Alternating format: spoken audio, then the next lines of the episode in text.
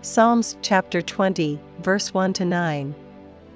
The Lord hear thee in the day of trouble, the name of the God of Jacob defend thee. Send thee help from the sanctuary, and strengthen thee out of Zion. Remember all thy offerings, and accept thy burnt sacrifice, Selah.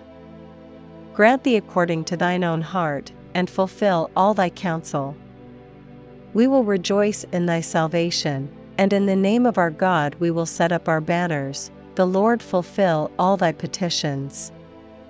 Now know I that the Lord saveth his anointed, he will hear him from his holy heaven with the saving strength of his right hand.